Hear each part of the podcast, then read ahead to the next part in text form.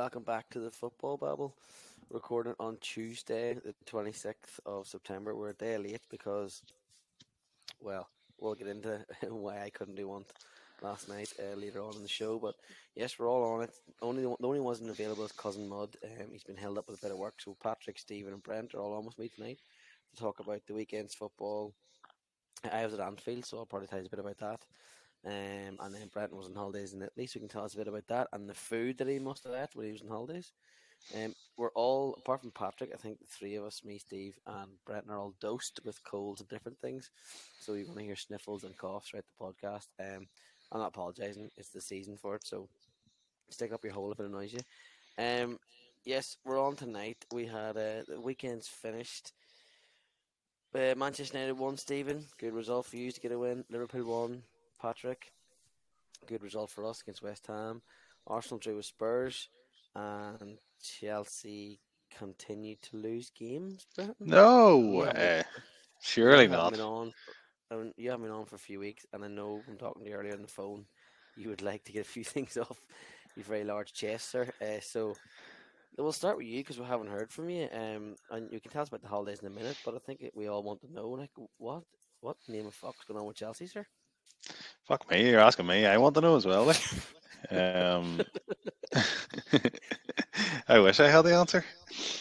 Um, God, I, I, I really, it, it's it's a baffling one because um, the I think you'll you, you know you guys will know that the game against Liverpool, Chelsea looked quite good first game of the season, and people sort of thought, oh, this this new leaf that's going to be turned um, is actually you know started on the first game of the season, and Chelsea really kicked into gear already. Blah blah blah.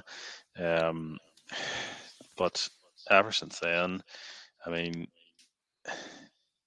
it's a weird one because you know to look at the stats, to look at to actually watch the matches. Um, everything's there apart from the finishing, and it's it's been a season and a half, maybe even more of the same thing. And you know, Chelsea are creating chances. Um, they're getting all sorts of different players um, into goal scoring um, areas and, and situations, and they just have not been able to solve that problem. And I've, you know, um, obviously been off um, the pod and um, for the last couple of weeks and had an opportunity to, you know, look at a few games and highlights and things like that. And you don't, you, I can't really find another problem. And sometimes it actually is just as simple as they don't have somebody who can put the ball in the back of the net because, you know, we know that other teams have, um, I think we'll talk about it, you know, like that they're maybe susceptible to letting in goals or giving up chances in games. Um, but at the end of the day, they score more than the other team. And Chelsea's record um, is scarily bad in terms of goal scoring. Um, I think in, in the year 2023, they're like in the bottom five teams in the Premier League or something for amount of goals scored, which is absolutely crazy to think. Um, but like th- there's other things that creeping in, which always happens um, when you're not winning games at a club, and especially a club like Chelsea, where people are starting to ask questions about other areas, and um, you've seen um, you know Poch get asked questions in his press conference today about um, the owners going into the changing room after the game, and is it uh, you know is it unsettling the players and is it unsettling him, and um, you know these things are are gonna start to happen if they can't start winning games, and, and they're gonna have to hopefully try and do that against Brighton tomorrow night in the in the Carabao Cup because that is a very very important game in Chelsea season because it looks like they're going nowhere near um, the top four, even the top six in the Premier League. So, you know, they'll need something to start the momentum very, very soon. But um, it'd be interesting to see if you know if any of you have picked up on anything else that you think um, is wrong at Chelsea, or um, you know, apart from the the goal scoring issue. But to me, it's it boils down to something very very simple as that.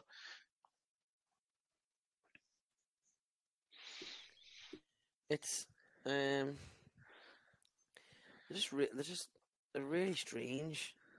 Just, uh, you look at them like, and you this Chelsea side anyway. You think of obviously every focuses on all the signings and um, what's went on there in the summer and the rebuild, as you said, and obviously that brings uh, massive pressure. And then you bring Pochettino in, uh, a, a world class manager uh, that adds even pressure onto the game, and they just they don't look any better. Um, certainly not attacking, as you said, than they were at all last year. In fact, at times have looked worse. They, they look like their XG actually, I think, conceded or actually again like goals that they might be conceding chances. They're quite good defensively, maybe that way. Um, as in they won't concede a lot of chances and they seem to be able to.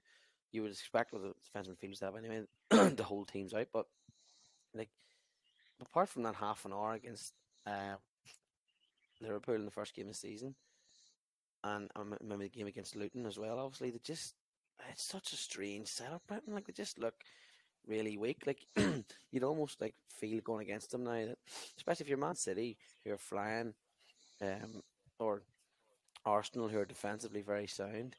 You you just go absolutely at them for ninety minutes, and you'd be expecting that they're not going to cause you any problems. Do you know what I mean? It's it doesn't they don't seem to strike a fear into anyone, and, and even like Sterling, who's had quite a good start to the season. People have said should be in the England squad and different things, and like that. You just it's really really strange. I'm not used to it, like as you're used to seeing Chelsea and obviously having a striker, having goals, and always being up there and challenging. And they're team like when they're coming to your ground or you're going to their ground, it seems a big game because it's Chelsea and what they've done. But at the minute, like there's there's five or six teams that are a lot worse than them. But flip me, if they don't get this turned around soon, it, you never know where the season's going to go. It looks re- it looks so far. It looks really, really strange, really poor.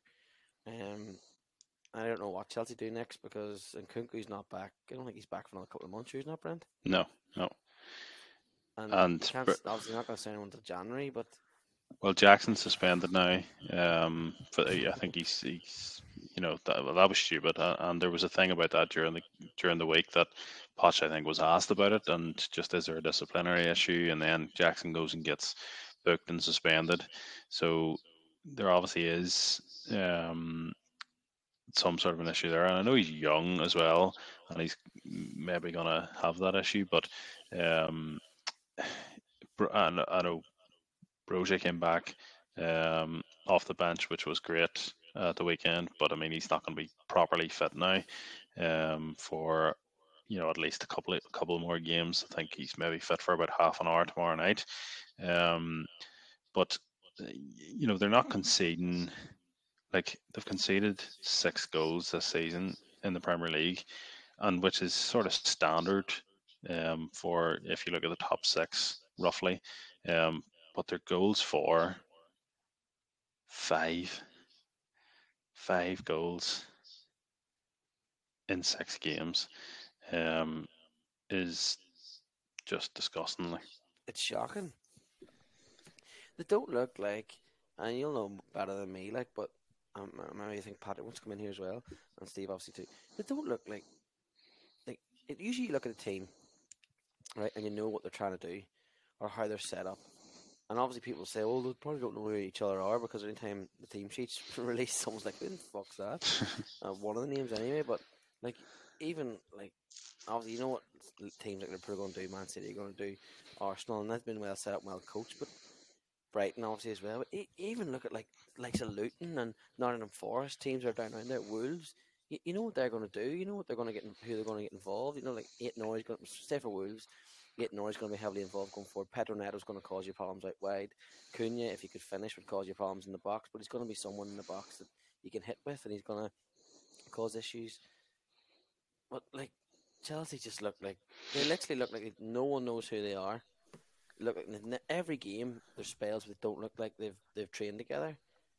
And I'm not. It's not a massive criticism of Poch here. It just it's the setup of all the transfers being brought in. It just looks like an absolute basket case this season. Yeah, I don't think it. I don't think it's on Poch. I was going to say, uh, like, I, I feel like it's a team completely devoid of an identity, um, and I think a lot of that is to do with the fact I was reading today. There's only three members of the first team squad who've been with the club for more than two years, if you exclude the three players who were in the U team setup, uh, which is an insane kind of position to be in when you think that there's more in Liverpool's back four who've been with the squad, their squad for more than two years than than the, Chelsea having their entire first team squad. I'm assuming it's it's Reece James, Thiago Silva, and well, Reece James would have been from youth level, so he probably wouldn't be included. Okay. So I'm um, imagining it's Silva, Chilwell. Um, don't know. Can't can't think of the third right now. Yeah, it's but the, the fact that you can't think of a third player who was with the club more than two years ago, you know, um, like and I do feel like that's that's a huge part of it, and I think that to your point, um, Phil, like it's that it's that thing of like there are times it looks like they they don't train together. Um, so it, it's a funny one. Like, uh, I was I was I was chatting to like uh, an Aston Villa fan. One of my best mates is an Aston Villa fan, and like he was stunned at how bad Chelsea were uh, when he saw them play. And I think like Liverpool and Arsenal probably a little bit happy that Chelsea beat them to to Mudryk and um, and what's his name? Caicedo. Was it Caicedo or the? I'm trying to think who was it that's that the Aston Villa midfield was running around on uh, at the weekend. Caicedo, yeah. Um, like this is the problem with just buying everyone for the sake of it. Like to have to have that many hundred million pound players and have be completely devoid of an identity is so strange. The goals are the problem, but like goals come from training ground maneuvers and working together and an instinct of where someone's going to be at a particular time. Um, as you said yourself, like conceding only six is grand. Like you'd, if, if you'd have given me that, or if I'd have given you that at the start of the season, Brendan, you'd probably been delighted with a three six games. Mm-hmm. Um, but the I think Chelsea are extraordinarily lucky that the three promoted teams are absolute pants this year um, because otherwise they genuinely are a team in trouble. Because where did where did they turn it around? Could have been dragged into that. Yeah. All right. I, they could have been dragged into that. All right. But don't get sorted. They look like a team that. They look like the big team. You know the way there's always like not every season, but every one or two seasons, there's like a biggish club, which is obviously bigger than all the ones that just sort of start to stumble. Like we had it with Leeds before, Newcastle, Everton. Everton are always bouncing. They're always bouncing around there. You know, even when we were younger, like Nottingham Forest went down and they had won two European Cups under Brian Clough and one league title. And the next thing, bump, they disappeared. And uh, like I, I don't, Chelsea won't go down, but Steve uh, is right. Like they do look like that team this year that's just going to get stuck in a in a rut, and it's so strange. It's such a. I can see you, Brenton, like about a month or two away from being like, I don't even can't be arsed getting ready for Chelsea games. I'll watch it if it's on, and if it's not, I'll just pander about and do something else. Because it must be sickening. Because I, I couldn't like it would do my head. I couldn't give myself ninety. I know I love my team, but I'd be like, this is too much. Yeah, it's a uh, um, it's it's weird because they're like they usually start quite well, like 15, 20 minutes into a game, and they've created a few chances, and then the frustration starts, and you know it's because they don't score. They don't score early when they've created those chances, and you just need someone clinical, like who needs one or maybe two chances, um, because you know the openings are there. Like I actually thought Mudryk was quite good uh, before he had to come off because of the red card. Um, and you know he he set up Jackson, and he really should have scored a couple of times um, on Saturday, on Sunday, sorry. Um, and then like did a bucket full of chances in the second half as well. Um, that weren't weren't helped out by some absolutely shocking refereeing again this weekend in the Premier League. Um, just I, I don't know how some of the decisions come um, come to be, but um, yeah, it's just it's it's not an excuse, but it was just another thing that was frustrating um, on Sunday. It's just it's kind of hilarious that you've spent a billion pounds, but Conor Gallagher. Like if someone told you two years ago you're going to spend another billion pound, but Conor Gallagher is going to start every game. not saying he's a terrible player, but you'd just think that that you know you'd be in a different place than that. But I think this on the captain. Chelsea, captain, yeah. Like Chelsea won't get relegated. Like Chelsea won't even be close to getting relegated. They will hit their stride. Pochettino's a good manager. Um, Jackson looks, you know, kind of devoid of confidence. Maybe he needs a couple to go in. Like there's chances there. I'd be more worried if they weren't creating anything and also losing games. So I think things will click into gear. But like with with Pochettino, you look at the clubs that he succeeded at. Did a great job at Southampton the really stable ownership group at that time. He had time to manage. He had time to implement his own ideas after um, Nigel Adkins left. He went to Spurs, step up again, you know, and you can say what you want about Levy um, and and the whole sort of Joe Lewis and that ownership group, but you know they're quite well run. Um, Spurs, he had time there. They developed a really good squad, and he did well. Then he went to PSG, and PSG, as we all know, is a shit show with no rules. Like it's like uh, it's like a it's like a school class when the the subs in. Do you know, Neymar was ruling the roost, and you know there was there's no discipline. Um, you know, mm. and that you're in a hiding to nothing with that PSG squad. And I just fear that if Boehly and whoever else is involved doesn't just back the fuck off, that you know it, it might turn Chelsea into a bit of a, a bit of a circus again. I think they just need to not interfere so much, possibly give Pochettino just more time to implement his ideas. Like I don't think he should be a sack risk this season at all, no matter what happens. Like no, just give him time. Him, yeah. Absolutely, It'll just create more chaos. Like I think Chelsea be fine.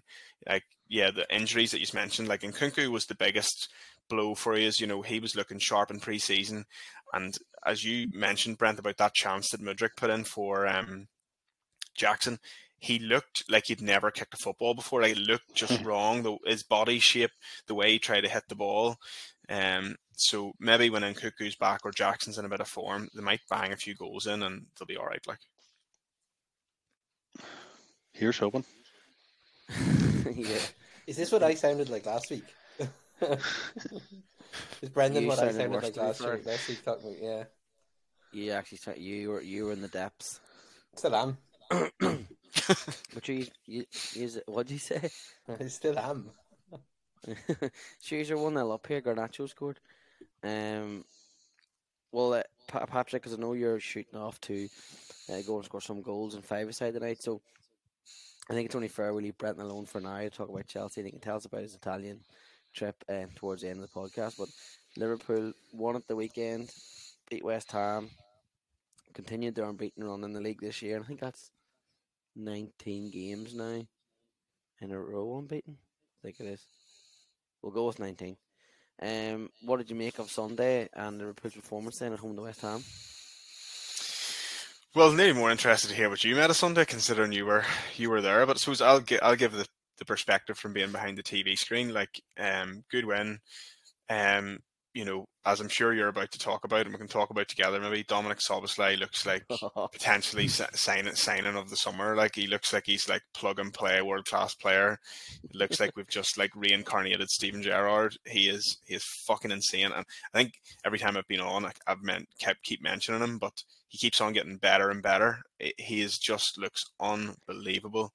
he's like chasing boys down like a fucking cyborg in the 89th minute, like despite being two goals up press, press, press, win, win, win. Like he just he's unbelievable. Like, and he's just a joy to watch. I haven't been as excited about a Liverpool player in a long, long time. Like he, he looks amazing. See, I think I've told, I told, I've definitely spoken to Patrick and Brenton this week on the phone, and I don't know if I could tell you yet, Stephen, but seeing the flesh, he's just he is absolutely ridiculous. It there's bits you won't see on TV. Obviously, when you know you're at, you know you, you know what it's like when you're at a game, you can see players off the ball, and it, it's a good I think it was um, remember who it was in the podcast before. I'd said or broadcast. I'd said like if when you're at a game, like you get a chance then to watch someone and watch how, like a professional football player basically at that level moves and gets around the pitch while the while he's not near the ball. A lot of people always say about you know Messi and stuff, how he gets around or whatever, how he goes on without the ball. But when I was watching like the likes of Szoboszlai, Nunez, Van Dijk, different things come on and things, it was it was brilliant. But Szoboszlai, the one that stood out the most, he's he's played six league games now for Liverpool, and you could argue he's been man of match Liverpool in all six. and he, he, I was saying this to Patrick, I think yesterday on the phone. That team's his team now. It already feels like his team. It's really, it's like, it's just brilliant. And and if Klopp could, you'd think that if Klopp could mold a centre midfielder, it would have been him. Because you're right, he doesn't stop. Like, and I, I think I said this to one of. Like at the end of the game, obviously Klopp comes on to the pitch and and the managers are both on. They're shaking hands, and then I was watching Klopp because I was waiting on him coming down to the Kop to do the fist bumps, and I was watching what he was doing. And he grabs grabbed Szoboszlai and give him, hugged him, and then just started like kissing him in the cheeks and getting him in a headlock. And they were stood together for about three minutes, laughing joking. He, he is just brilliant. He's, he's what we've needed. You know, I drove the, the Jordan Henderson train and banged that drum for all he did for Liverpool and what he was like, but he's he's quite unlucky in that the upgrade has been Dominik Szoboszlai, and it's like taking it's like removing me and and fucking uh, putting Pele onto the pitch. You know, it just looks absolutely ridiculous the difference that he offers that midfield. The pass and there was there was even passes that he was doing that weren't mightn't have been picked up on the TV that you were able to see, like how he was able to spot players behind. Oh, it's just such a difference. He was just ridiculous, and and I suppose for me, like I know I've I wrote the the blog um last night, and then obviously Brenton was kind of have to put up for us today on on our socials. Like it was to get back down field obviously after um dad dying last year. Um, was really nice. Like it was the I was trying to work it out. so I went to about I've been to Liverpool matches. I think I've been to 20, 28 games. I think it is. I worked out in total, and that was the that was the first one obviously since Dad died. Uh, apologies for coughing really loudly there, but it was the the the second one without him. The first no, the third one without him. The first one was Debrecen in the Champions League. Dirk Kuyt scored in the last minute. And I didn't thank him for giving me that ticket because that was stinking. But he was still in Liverpool at the time. He just didn't want to go to the match. And the the next one was Sevilla, which was my last game, which was 2017, the Champions League, and I took his ticket into the cup. So this felt like properly without him. Um, but it was like I, I don't know if it's the same for you, Stamford Bridge, obviously for you, Patrick, and feeling for you, Steve, at, at Old Trafford or whatever when you get over. Um, I don't know, obviously for you, Stephen, it's a bit different because of what's going on with your owners and how shit it is at the minute, but it might still feel the same when you get into the ground because of the memories. But like since Dad, I wrote this in the article, since Dad passed, like that's the, it's such a weird feeling. The first time I have actually felt at peace with it, and as if I, I felt him with me sometimes because I have his car now. Or as to tell everyone, I stole my dead dad's car. But I, like, I, you know, he does, he genuinely does do that. I just, like, it just was such a weird, but such a peaceful feeling to have. Like, like he was with me. We're watching the match and different things. But I kept taking moments where I was, that's why I'm even more hoarse now, where I wasn't shouting and roaring uh, at the referee or at uh, West Ham players or for Liverpool players to do something where I was just watching around me. I don't know if you used to it when you're at a live event, say like a sporting event. I was just watching me, see what's going on, people mingling, and it was just oh, it was an unbelievable feeling. It's almost like I needed it. Not that I'm struggling or anything, because I don't think I am. Like I constantly make fun of him being dead, and it's really helpful. But it was just like, like, uh, and I make fun of my mum having cancer too, and she's just finished her stem cells treatment. It's just how I get through it. Like, but um, it's just like yeah, but it just was a really nice moment. And then to watch like Steve's gonna laugh at me. I know he is. And I'm gonna set myself up for this. For this, he's gonna tee me off. But this Liverpool side, and we talked about this in the group chat earlier, and we're gonna talk about it now because it's a good chat. This Liverpool side feels, I said this to Patrick, that there might be brewing something special in this Liverpool side. There's not an ounce of fear in them. And last year they would have buckled, and, and Steve was pointing out, and you can come in now and point out because great points about if you're going to mount the title challenge, you need to stop conceding goals, which is a fair point, I think. But they, they didn't buckle. They do not fear anyone. There's such there's such a confidence oozing throughout every player. One that has hardly got mentioned, I don't even just mean in this podcast, I mean in general, is Curtis Jones. Curtis Jones would stand on Sunday and he was a link up play. He was constantly able to win. now the first twenty minutes, West Ham's midfield were on top of Liverpool and Mac Allister was struggling, I thought. That anyone that watched it might agree or not, but I thought he really struggled the first twenty minutes especially. Definitely. And the and part of it was the problem was that Curtis Jones wasn't getting into the game, and he was sort of he was pushing up high. Gomez was coming into that introverted right position. Robertson was going down the other space, and then whenever the ball was breaking or something was happening, Cass was on his own, and there's a lot of space, and those two cracks, Soucek and Alvarez, were just able to, pardon me, pounce on him. But then something tweaked, and Curtis Jones, especially the second half, came into it, and he kept the ball so well. And it's the small little touches. I know he's a bald fraud, but Pep used to talk about those the little touches, and the, he called it. What I think he called it the half touch or something. He made some daft name about it, but it's a little touch before the, the main pass to keep the ball moving. Curtis Jones is constantly involved doing that. He's constantly like a, a little wall for players for an out an out wall, we'll call it, where players will bounce the ball off him and away they go, or he'll he'll skip past someone, and the next thing Liverpool are back on the front foot. I thought he was excellent. Um, and it was just it was, it was, a great day apart from the flight being cancelled on the way home. But um, yeah, Steve, we talked about it in the group chat earlier, so I think it's good to get into it, like about the the the the, the goals and the chances Liverpool conceding, because for you that would be probably the one issue that you don't think they could maybe beat, let's say, Man City for the title this year time for me to shit all over your hopes and dreams. Um, no, I, I, don't. I think you were actually quite level-headed earlier. And when I looked it up, like it, you're bang on. Yeah, look, is, it's it's right in the middle of the leagues.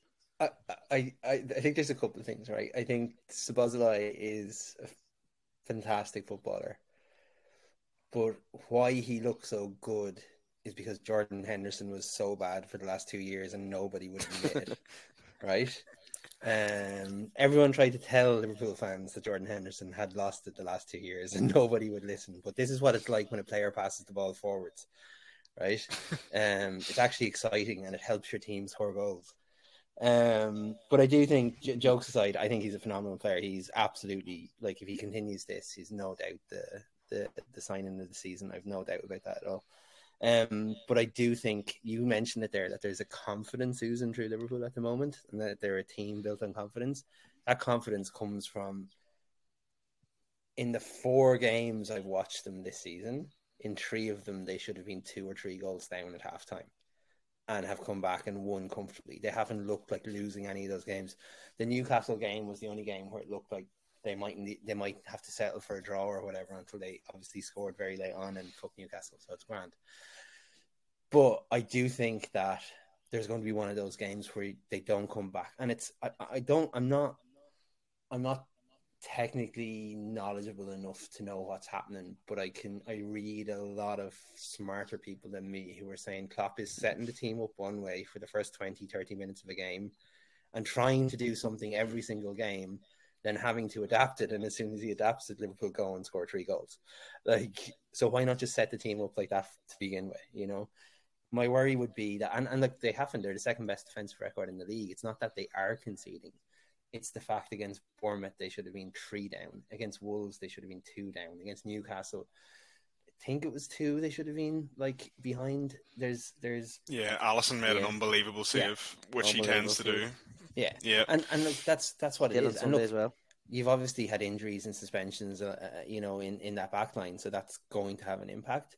But I wonder how much of this the Liverpool current form pops and falls down hmm. with one bad result. Because I, I, I do agree. think they're a confidence yeah. team.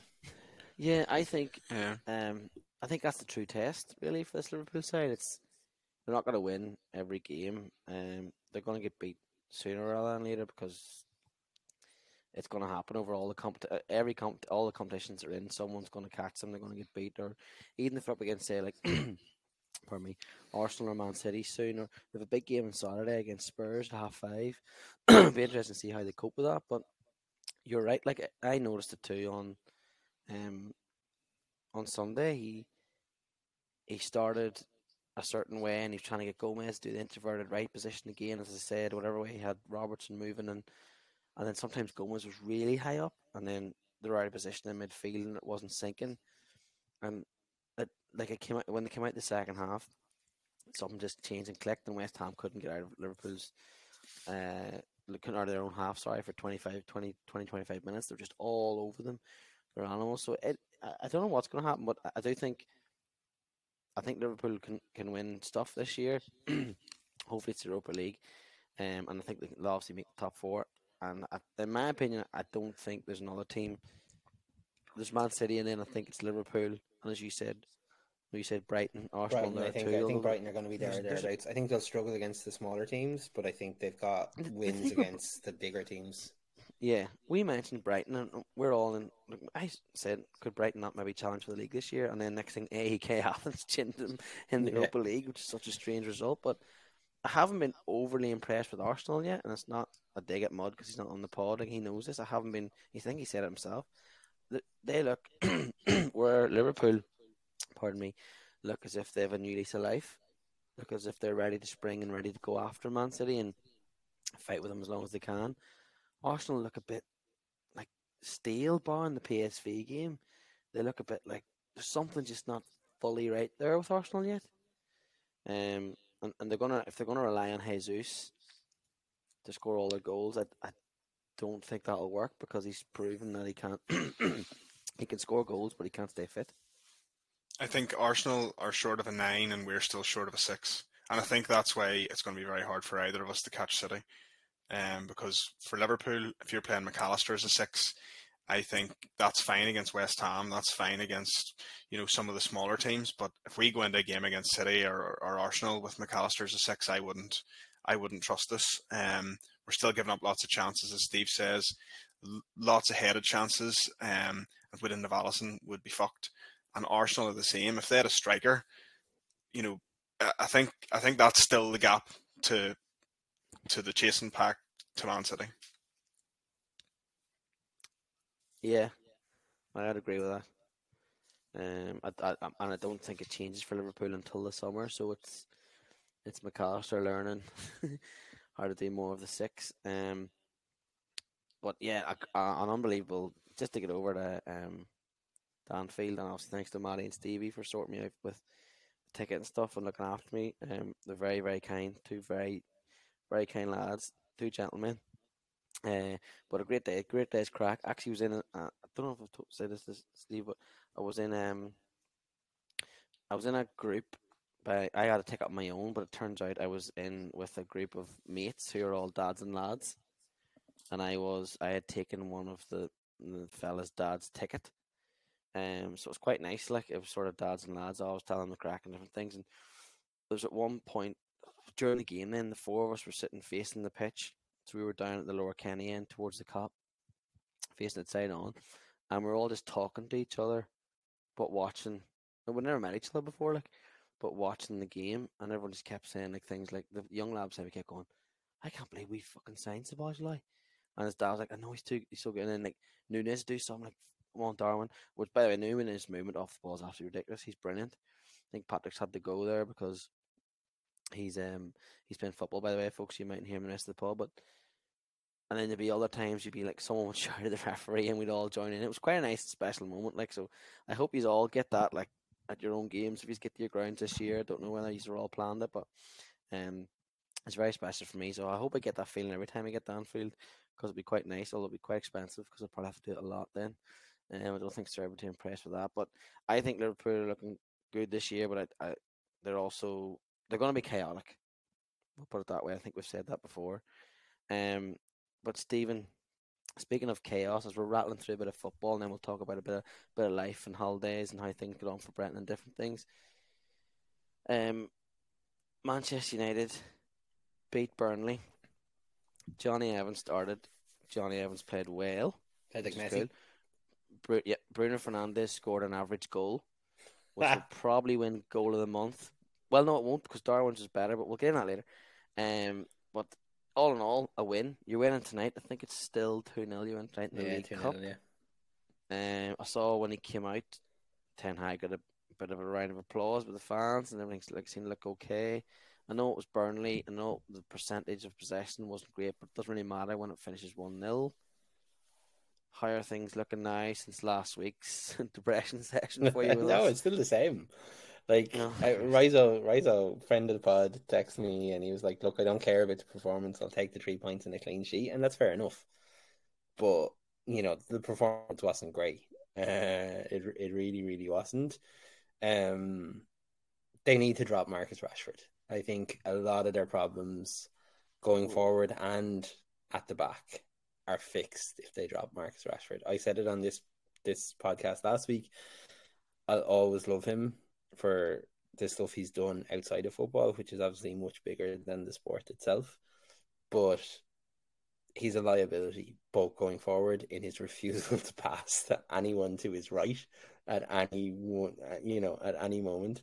Um, and his tracking back, his tracking back is just it's it's going to be absolutely exposed, and like there's no point in having a press if one person isn't pressing, you know. Um, Brighton figured that out really quickly. That they just, you know, and that game was was it's I'm surprised that mm, like it hasn't happened more often this season because once Brighton decided that they'd go through the Rashford channel uh, to beat the press every time, it worked.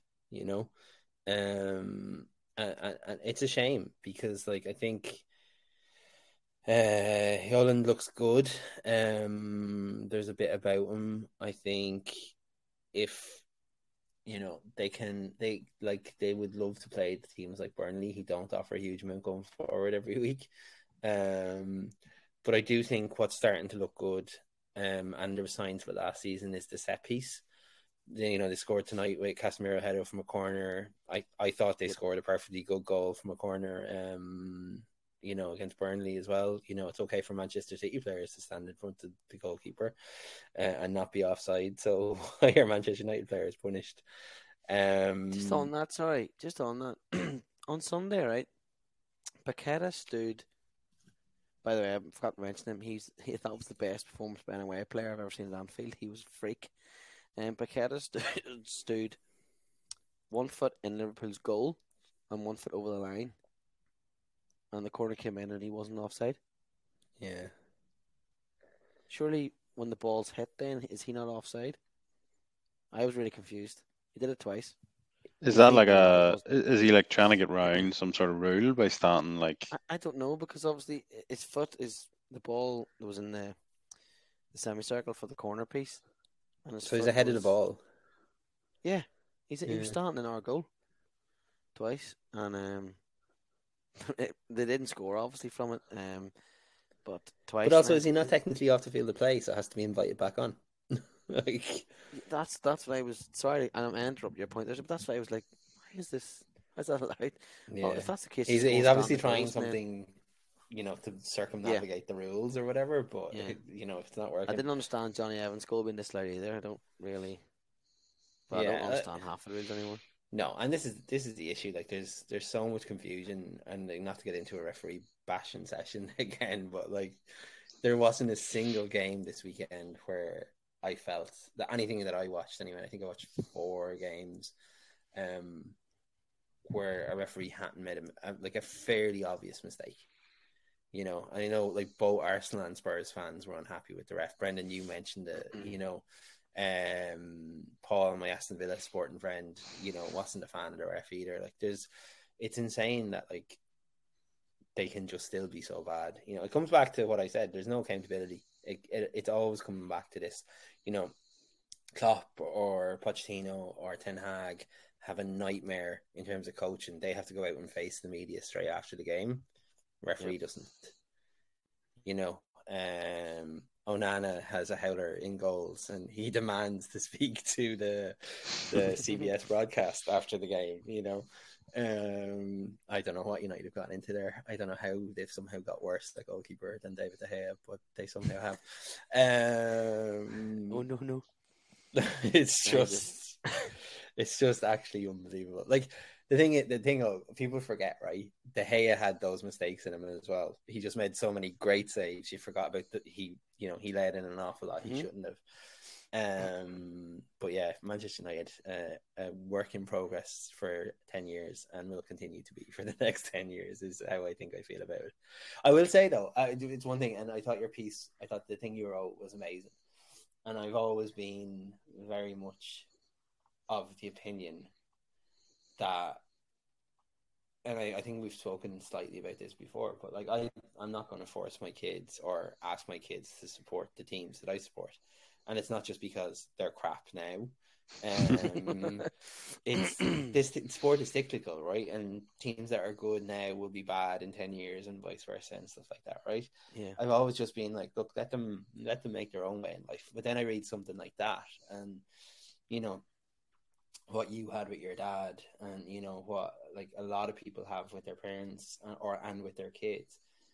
And i won't have that right? Um because i don't have it with my parents you know other than my parents text when they lose. Um and, and, like that that's our bond over football you know? Uh it's very different but there's something in yours that makes me like there was something in that piece that made me like really reconsider like because you went through the bad times together you know, and then the the, yeah. the joys and the the high of of Liverpool winning the league and winning Champions Leagues obviously means so much more when you have those bad times and when you have someone to share it with. So I just think it, yeah. you know, you kind of play down the article a little bit, but I just think if you haven't read it, do. It's it's a phenomenal piece of writing, and it's just shows what football um is and can be when there are so many more things in life that are a bit shit. Um, and football yeah. brings us together. So I just here, here. Cool from uh, like obviously I, I Steve's my arch nemesis. He's Voldemort and I'm Harry Potter. But to get a praise like that from a soon to be multi award winning author uh, is quite quite nice actually. Appreciate it. Um and, and you're right, like Liverpool was was probably Liverpool and my motorbike racing was the only thing that at times kept me and my dad's relationship alive because there would have been times where I don't mind saying this, like uh, we'd have practically offered each other out for a third egg, let's put it that way. Um, and we would have.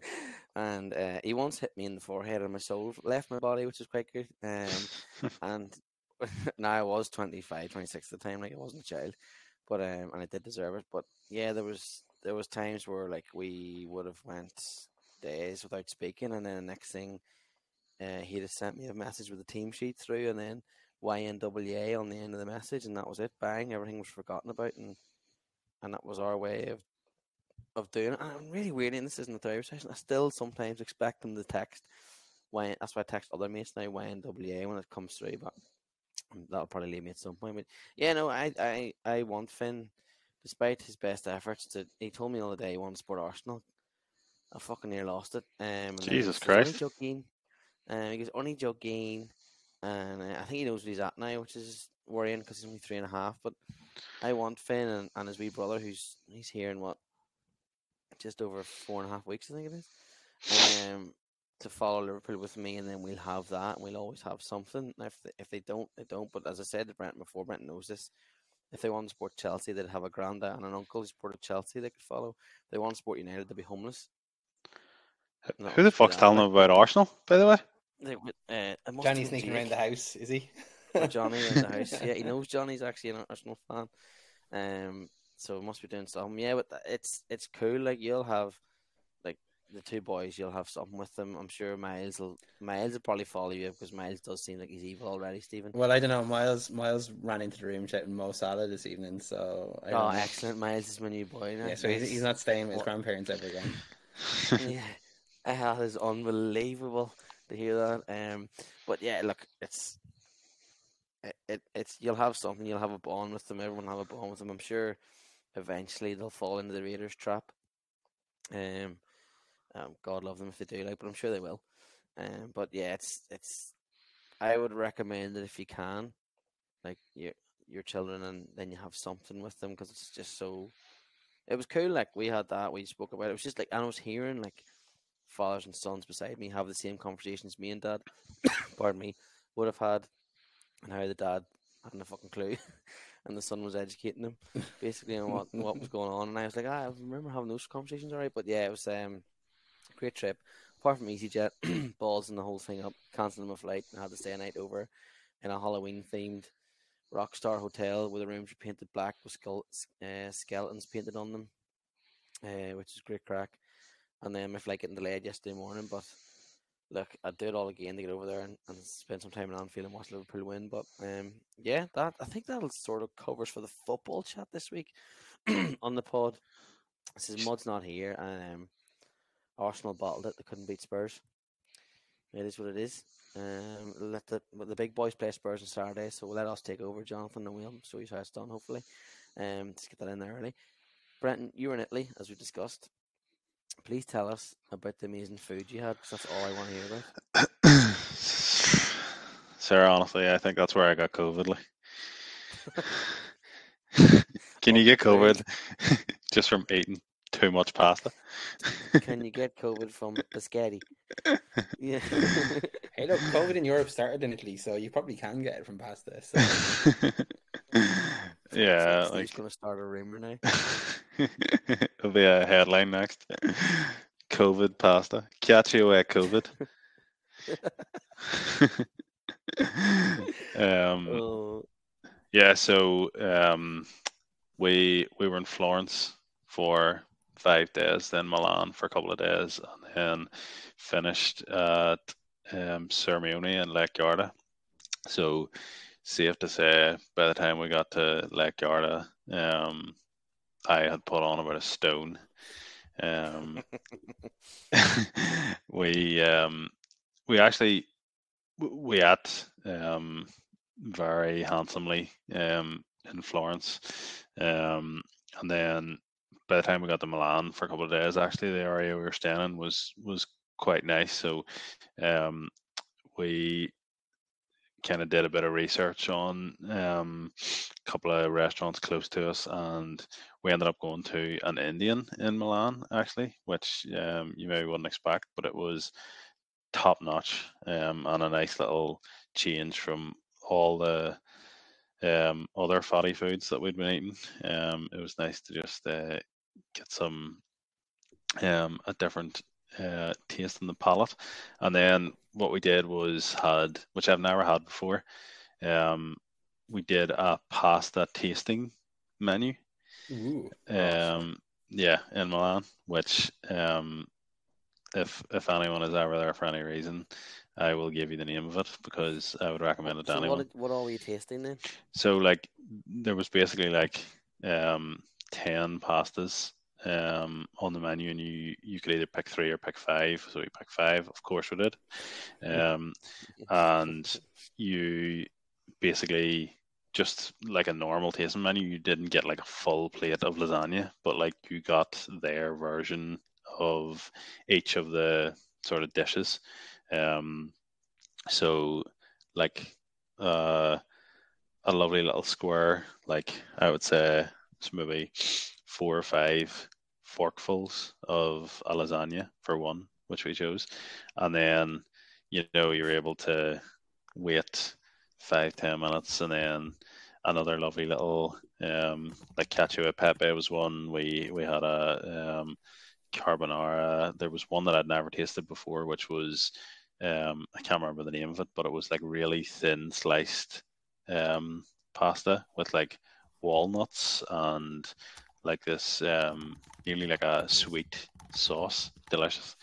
Um, so that was that was something different and and really really enjoyed it. That was the night also that the Milan Derby was on, so um, the streets were absolutely bouncing with Inter fans, um, which was great. It was you know you just um, we weren't able to get the game in our um, in our little apartment before we went out. So um, I could tell the score just by the people cheering um, outside our window. There was an Inter bar, obviously. Was, it, was the city properly buzzing? Oh, unbelievably so. Um, you could see it from early on because we were we'd obviously been out during the day, um, and there was huge amounts of Inter fans, huge amounts of them. Like I thought, Yeah, it was their home game, wasn't it? yeah, I thought the city would be pretty even, you know, um, with with obviously them sharing the stadium, Mm. um, but no, it, it seemed like um, well maybe they were more confident, um, and turned out to be right because they absolutely destroyed AC. Um, but uh, no, that was class to, to be there in the city for that. Like I would, I'd actually love if I was back and could plan it better to to go to the San Siro because I'm sure it will be absolutely mental. Um, but yeah, it was at least always fantastic. Oh, aye. The San Siro's on the bucket list, I think, for every football fan. I know you've been there, Stephen, says a shithole, but when it's redone, or when it's changed, hopefully it'll be nice. I was just about to Um, say it is a shithole though. So. Yes. Stephen, for you, uh, hopefully this week you'll hear about maybe some book awards.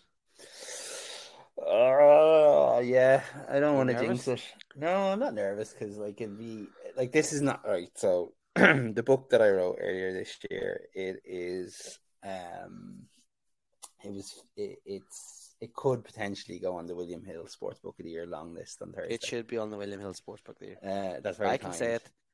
I yeah, say that's it. very kind. Um, Mm. it'd be amazing. Like, it, and, and like to be honest, that would be that would be like a, a, a bonus, a massive bonus. Um, and then yeah, later in October, um, mid October, the Irish uh, Book Awards are out, and like I'm I'm more hopeful for that. But there's been a few like like really really phenomenally good books released, and a few- high profile ones in recent weeks as well. Like so, we're a tiny little book, right? We're a tiny little book with like a small publisher. Uh, if we were to get nominated for for the Irish Sports Book, um, that would be unbelievable too. Like, but the William Hill is just like just there was 250 books applied for it last year. It's probably more than that this year. Um, applied or were nominated for it. Um, so yeah, like it, it- we got featured in a video today on the William Hill Instagram and Twitter pages, um, with like Kellie Harrington's book and a couple of high profile uh, English um, publications as well. Uh, it might not mean anything. In fact, I don't think it does mean anything other than where we have a chance, right? Um, and so it'd be cool. Like it'll be cool if it if it happened, but I'm not.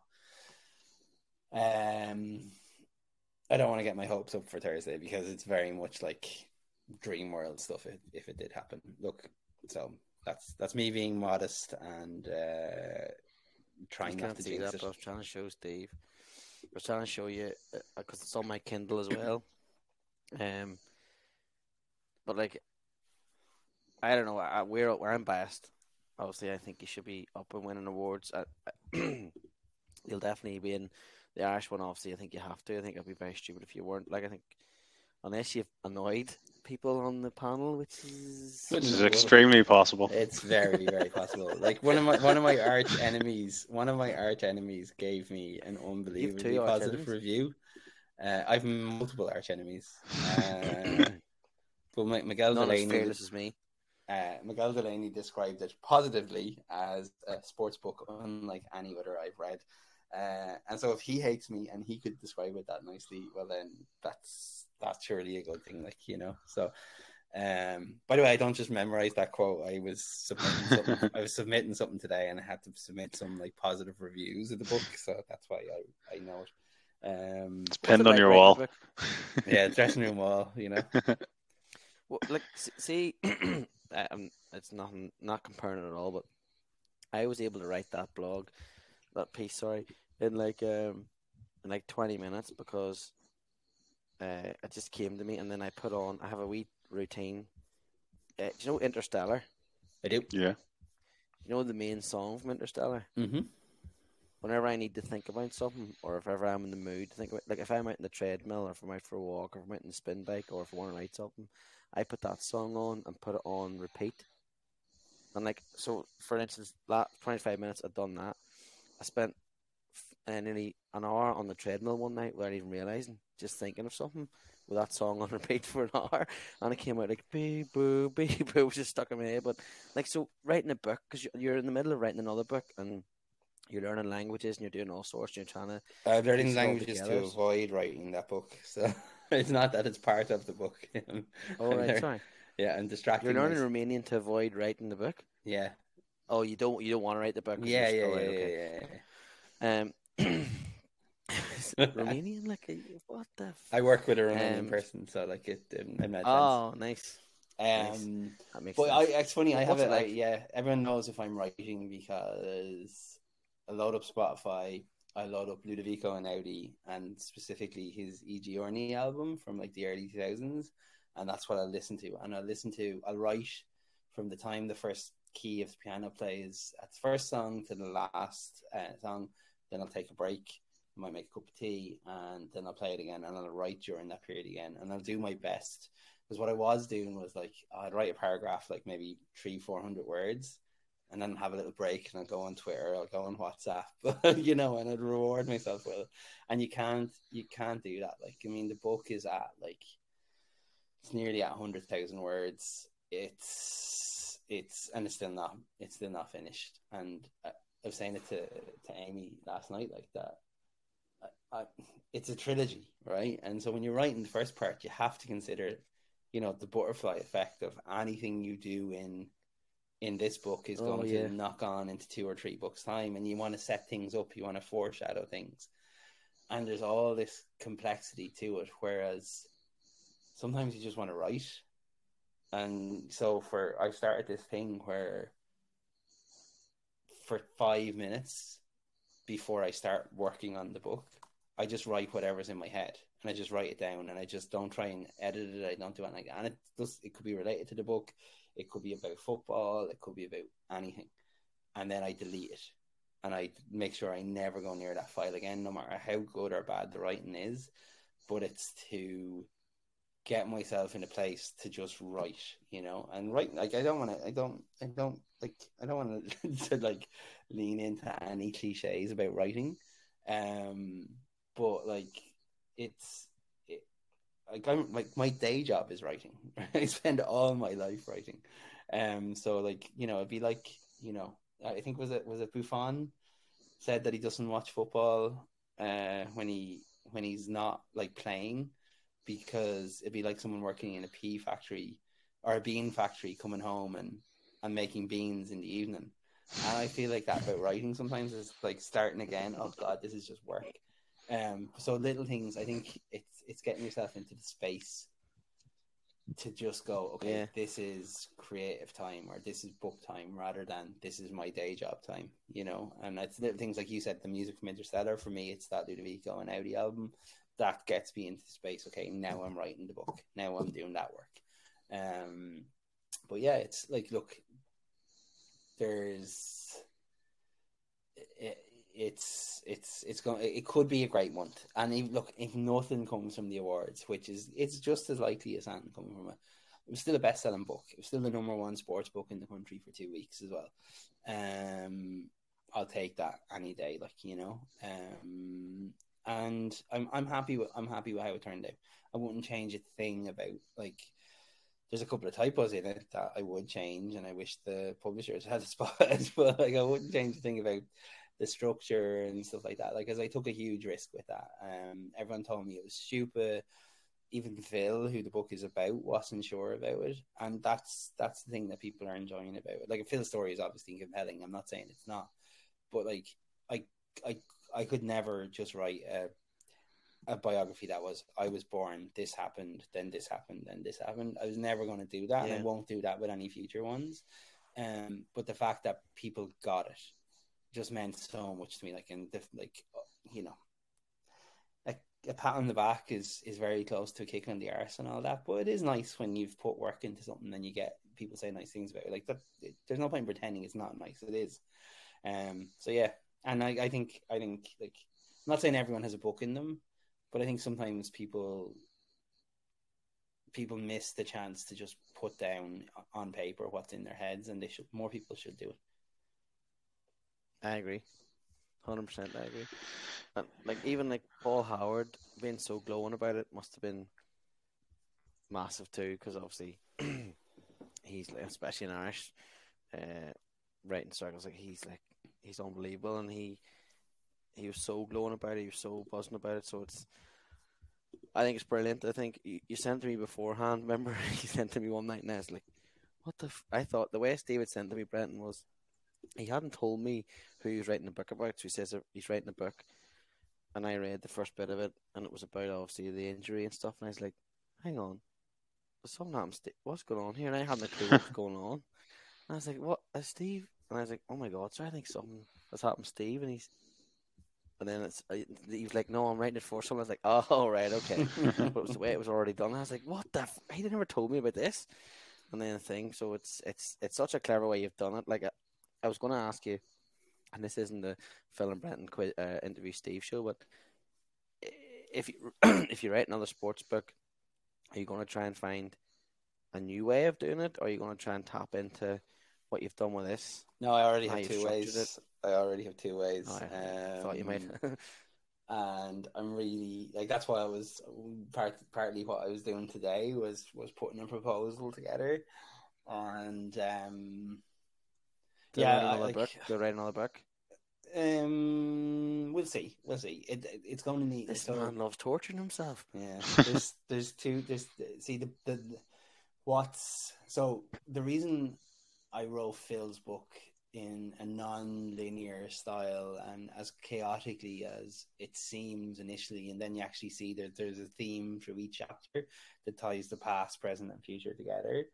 Um, is because he has a brain injury, right? And he suffered a brain injury, and I wanted to convey the sense of a brain injury when um, when uh, you were reading it that you got a sense of this is what life is like you know that something from the past like something from 15 20 30 years ago can be really vivid and something that happened a week ago can be confusing. Um, and that's what we try to get across with, with the structure of that book. So i've got one uh, like look here like i'll tell you what it is right? It, i'm not telling you who it's about because it's so there is an irish sports person whose career was completely shaped by the toss of a coin, right? And it this book is basically about how I've pitched it is like sport is full of what if moments. Um, so what if he'd lost the toss of the coin? What if it had been tails instead of heads, right? And so what it does is it goes through this person's life story, and I've just given away it's a he, so that's fifty percent down. Um, like uh, what what would happen if such and such an event had gone a different way? And so, it's, do you remember the choose your own adventure books from like the early '90s and and stuff like that? Like where like Mhm. you could decide what way you read the story. But the book is written like that, and it have a name. It's going to be called title in square brackets, and you get to choose the name of the book. Um, and it's basically give you to try and give an understanding of like predetermination or is it nurture or is it nature and are there tiny moments in everyone's life that kind of make or break elite sports people um and so it's a kind of different approach and I, I I- don't think i'm going to give the other one away because i don't think i'm ever going to get a chance to write it but I, I've spoken to you guys about it before it's the rory mcilroy book um where Clay's read it. Yeah. Clay's read it. I know it's going to be so hard to write it though, but it's basically it's basically going to be like each chapter is going to be about a shot he took during that infamous um, Yes. Masters, not during the meltdown, during the whole four rounds, because there's going to be some positives, obviously, and it's his life story told on the back of what happened during each of those 18 shots. Um, I'd love to write it, but the problem is like you need Rory to agree to it, and the other thing is that you need footage of the, the, the 2012 Masters, and the problem is until 2014 they didn't start showing those early rounds, those early groups and things like that. So the footage may not Ah, exist. So the only person it can work with is Rory in his notes or Rory's um, caddy in his notes. Um, I'd love to write. I'd absolutely love to write because I think it, I, I'm really happy with the idea. I think it works. I think both ideas are different than any other book that you you'll read, and that's what I want to do. I don't want to. I wrote a blog post about this before. Like I look, I think anyone can write a book, and I'm not saying that writing a book in a linear style is bad or writing a book in a traditional style is bad. They're just not the books I want to write. I get bored writing books like that, which is why I'm writing a three part, you know, fantasy sci-fi trilogy, you know, or you know, dystopian novels. So there you go. Four hundred thousand words a book too. Uh, I, I, yeah. Look, Lord of the Rings was only like the first book in Lord of the Rings was only 110,000 words. So. And that feels really long. Like so, It does. it is long. It is. It is really long. Um, but yeah, that's it. I- That's, I that's, really that's where I'm. to I've write- given away all my ideas there in the podcast tonight. But I'm the steal Rory. McIlroy one, I, I want you to write if- both books.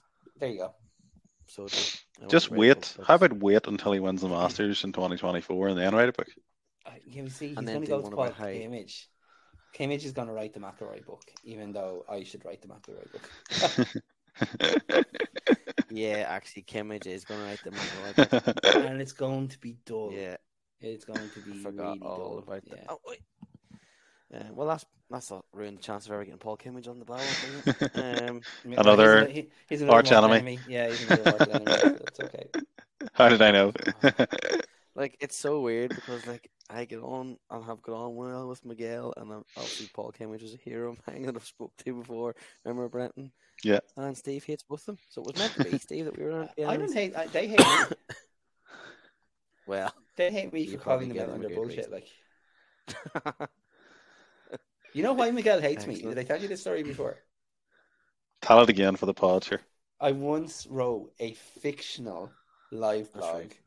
of the it was for the 20th anniversary of Italia 90 and it was a fictional live blog of using current people talking about how they'd react basically to the, the Ireland game and I I wrote Miguel absolutely in the style of his tweets and he sent like a long email uh, to the editor and contacted me on Facebook and Twitter to complain that I had misrepresented him, um, that he wouldn't have been negative about Ireland, when there's literally like a million examples of Miguel being negative about stuff, you know.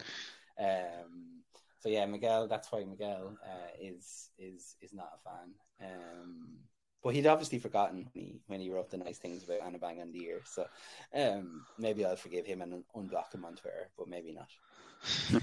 I actually couldn't even retweet his praise because I had him blocked. that's right. then we'll be down this. what about uh, what about Kimmage?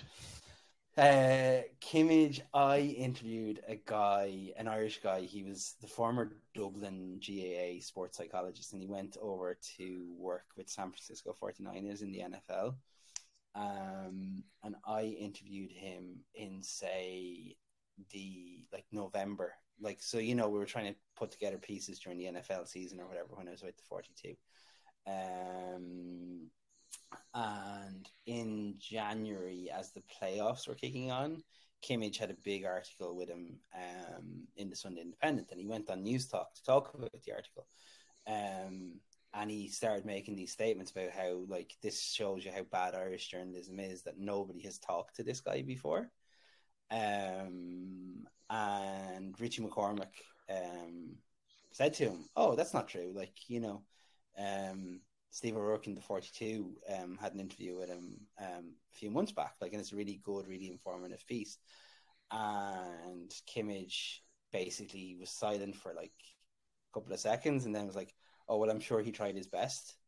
Um, and basically, what had happened was he'd been caught out in a lie, and so instead of like just owning it, he like so clearly he'd read my piece. Like if he was waiting, if he was able to say, "Oh, he tried," I'm sure he tried his best. He clearly read it. So then, why make the statement that nobody had had interviewed this person? Like you know, um, and anyway, as it turns out, your man, it was the guy we interviewed, we both interviewed, was turfed out with the 49ers for getting drunk at a Christmas party. Um, so you know, So all the articles disappeared. didn't didn't end up well for him either. Like you know, um, but yeah, so that's why Kimmage is on my uh, is on my radar. Um, God, his um, list. his pieces with McIlroy are so good though. I'm sorry. they are no, they are good, but like, why why go to him to write his book when it's going to be just those pieces recycled? You know, Yeah. um, and look, perfect man. Like the thing about like the thing about uh, I'm joking like when I'm saying that, right? Because the thing is to get the to get the best out of an athlete for a book like that, they have to trust you. You know, they have to trust you. Like I, I remember doing um uh, when Scott Evans, the badminton player, uh, retired. We it was supposed to be like a really quick 10 minute chat. Tell me like what you're going to do now when you've retired. Three hours later, we were still talking. Like I got one of the best pieces I've ever written um, out of him. Um, and it was because we'd done an interview before, and he was really angry with RTE because he the World Championships were taking place in Scotland. I think he was in it. He had a good chance to reach like the knockout stages, and RTE didn't even send like a radio reporter over. Never mind a TV camera. And I think the piece was the, the piece at that time was called like Scott Evans is angry, uh, which obviously you know like a fairly inflammatory headline, and you know got got clicks or whatever like that. But he was happy with how I portrayed him in that piece. And so when I got to talk to him about his retirement, he started talking about his depression, he struggled with mental health, loads of different things that he'd never spoken about before. And that comes from a place of, of trust and, you know, the ability of, Yeah. like, you know, if I was to tell, like, if I was to, to say, tell Phil, like, and you, you, you know, you guys know a huge amount about me. Like, if you were to write about me for any reason, like, I trust you that you deal with, like, the weird shit compassionately, like you know, and it's stuff hmm. like that. I think with with, with Kimmage and McIlroy, McIlroy has been burned by the press. I think he was too open in his younger years and stuff, um, and obviously the whole stuff around Caroline Wozniacki and and that as well. Like I think he got really, really, I think he's bounced Mhm. back really well from that, considering how he was being portrayed in media during that as well. But I think trust is is massive and the thing is if you can get if you can get someone's trust and you get someone to to tell you everything not just the bits that they want broadcast. Like 90% of the conversations i had with phil in our book was me saying yeah phil i know that makes you sound good but that's not what people want to read. People want to read about the struggles and they want to read about like you know the the challenges that you face. No one cares about who you were riding when you were 21 like you know um Can I just say but- it's not me when you keep saying Phil? By the yeah, way? yeah, sorry, Phil, Phil, Phil, Phil, Phil that I wrote the book with. But, but that's the thing, like, and and, and that's Yeah. the, the job of the journalist is to say, and it's such a hard thing to say to someone, to say that's not interesting, you know. And but Kimmage does that with McIlroy, and I think that's what he does really well with McIlroy because you can see it because they do the Q and A format sometimes as well, where like Mhm. you can see Kimmage saying to him, "I don't want to talk about that. That's not interesting." Like, you know, um, Yeah. and I think that now, and I'm ranting now, so sorry, but I'm so against the Q and A format in every situation except when Kimmage does it because I think, I think most times journalists do it. It's to show how clever they are. Kimmage tries to show how clever he is in every article, so he's not just doing it for that reason. He's doing it because it's the best way to get the interview across. Um, Yeah. and so Yeah. yeah. there's there's there's loads. There's but yeah, like I think yeah, McIlroy. I think that's the McIlroy is the big one, isn't it? Like I'm, I'm trying. It's probably maybe a whole podcast discussion, but Irish sports stars and their autobiographies and or their biographies hard to see bigger than than than um than McIlroy really on the world stage. Like you know, Mm. maybe Evan Ferguson when he like wins the treble with Man United in five years time. Like, Yeah, when the world ends. Um, I agree. I think at the minute, sports stars are, are alive anyway. Um, I don't think there's any bigger uh, across the world in Ireland than obviously Rory because of what how golf's exploded and what he's doing at golf. But Especially when he wins the Ryder Cup here. Sir, yeah, you got that, I, I think I think there's a. I mean, Rhasidat Adeleke has a chance as well. Like obviously, athletics Yeah. is huge, and I think she's got a, she's got a good chance at a medal in. Paris and stuff. So like, I think there's potential coming, but right now, McIlroy's absolutely the, and she's so and young. Like she's Katie to- too. Katie too. I don't know if Katie's would be that interesting enough, unless she's know. I was unless she's absolutely honest about the relationship with her dad and stuff like that. Like that's yeah, what's going to make the, that that's the interesting. thing everyone will want to hear. They Yeah. want to hear what's happening with that Yeah. because we all love a bit of gossip too. It's Oh, just- 100%. Human nature. Like, Yeah. um, No one cares about bank Always account. No one cares about medal collection. No. We want the gossip, you know. So Yeah. there you go. Sorry, Um, that that turned out into a very long way to answer. Yes, Nope. it would be nice to get nominated for that award on Thursday. Perfect. Um, before I cough myself to to uh, into a serious accident here, sirs, I think we'll end the podcast this week. Um, we shall be back next week after the next round of games. Um, what's going on? Obviously, it's Carabao Cup is. so, um, there's also league coming up the weekend. I think it's game seven of the Premier League this year. Yep. But um, yes, folks. Thanks. Uh, for, uh, also thanks for me for all the, the comments on the written piece. It's quite nice. It's quite good. Thank you very much. Um, as get all our podcast on across all your podcast apps, Twitter and Instagram as well. You see all the posts and links going up there. Um, like and subscribe, tell your mates, and enjoy this weekend, this week's football. Your team's playing, and this weekend's football. And as always, um, I hope your teams lose. Can I give a shout out to See you next Rizzo really quickly? Yep. Rizzo Yes, of course you ruptured. Ruptured his Achilles, uh, playing five aside this week. Um, so he'll have loads Yes. of time to listen to the podcast and critique us. I hope it Um, has fallen completely off.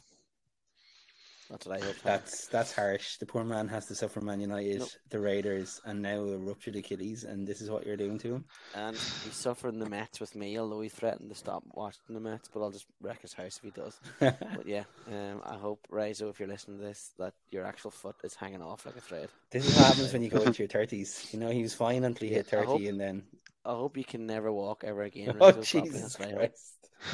Christ! Listening to this, Rizzo, that's what I hope has happened to your leg. I hope it is completely wrecked. Okay, that's perfect. He'll love that. Folks, see you again next week. Good luck.